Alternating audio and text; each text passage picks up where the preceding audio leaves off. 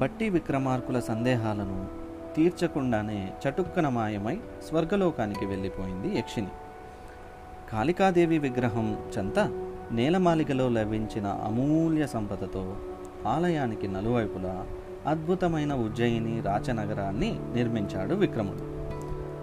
అమ్మవారి ఆలయాన్ని పునరుద్ధరించి నిత్య పూజలు ధూపదీప నైవేద్యాలు ఏర్పాటు చేశాడు. తమ్ముడు బట్టికి చేదోడుగా అష్టమంత్రి మండలిని ఏర్పరిచి జనరంజకంగా పరిపాలన చేయసాగాడు విక్రముడు. అతడి సాహస శౌర్య ధీర వీర విక్రమ పరాక్రమ దాన ధర్మ న్యాయ సత్య సంస్కార గుణాలు భూమండలమంతటా వ్యాప్తి చెందడమే కాకుండా స్వర్గలోకానికి కూడా చేరాయి. ఒకనాడు ఇంద్రసభలో రంభా ఊర్వశీల మధ్య ఎవరు అధికులు అన్న మీమాంస తలెత్తింది. ఇంద్రసభలోని వారెవ్వరూ న్యాయ నిర్ణయం చేయలేకపోయారు.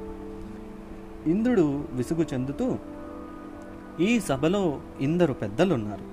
ఇద్దరు దేవకాంతల మధ్య ఏర్పడ్డ వివాదాన్ని ఒక్కరూ పరిష్కరించలేరా? అన్నాడు. దేవగురువు బృహస్పతి తల తిప్పుతూ దేవరాజా ఇది చాలా సున్నితమైన వివాదం.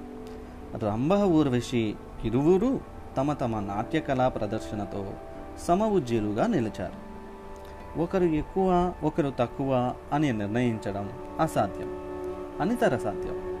ఈ సమస్యని పరిష్కరించగలవాడు ముల్లోకాలలో ఎవడూ లేడు అన్నాడు.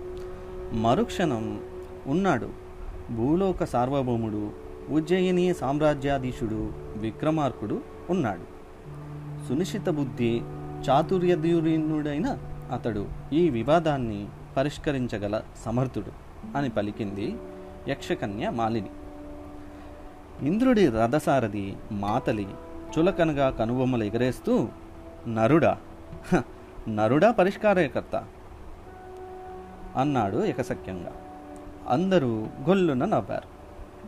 మాలిని మందహాసం చేస్తూ నరుడో నరేంద్రుడో పరీక్షించడానికి బెరుకెందుకో? అని రెట్టించింది. ఆ మాటతో సభంతా నిశ్శబ్దమైంది.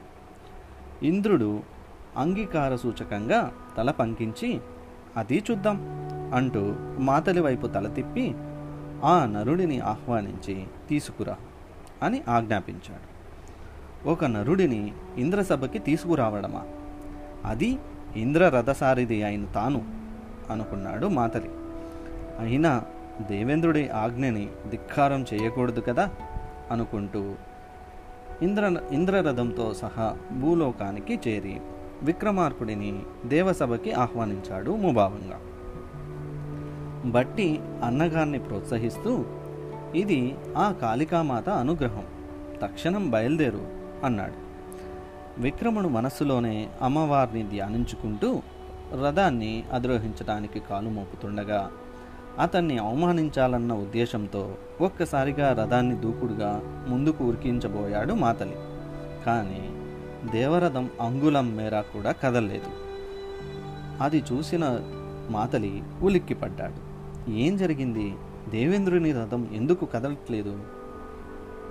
ఆ తర్వాత కథ ఏంటో నెక్స్ట్ ఎపిసోడ్లో తెలుసుకుందాం ఫ్రెండ్స్.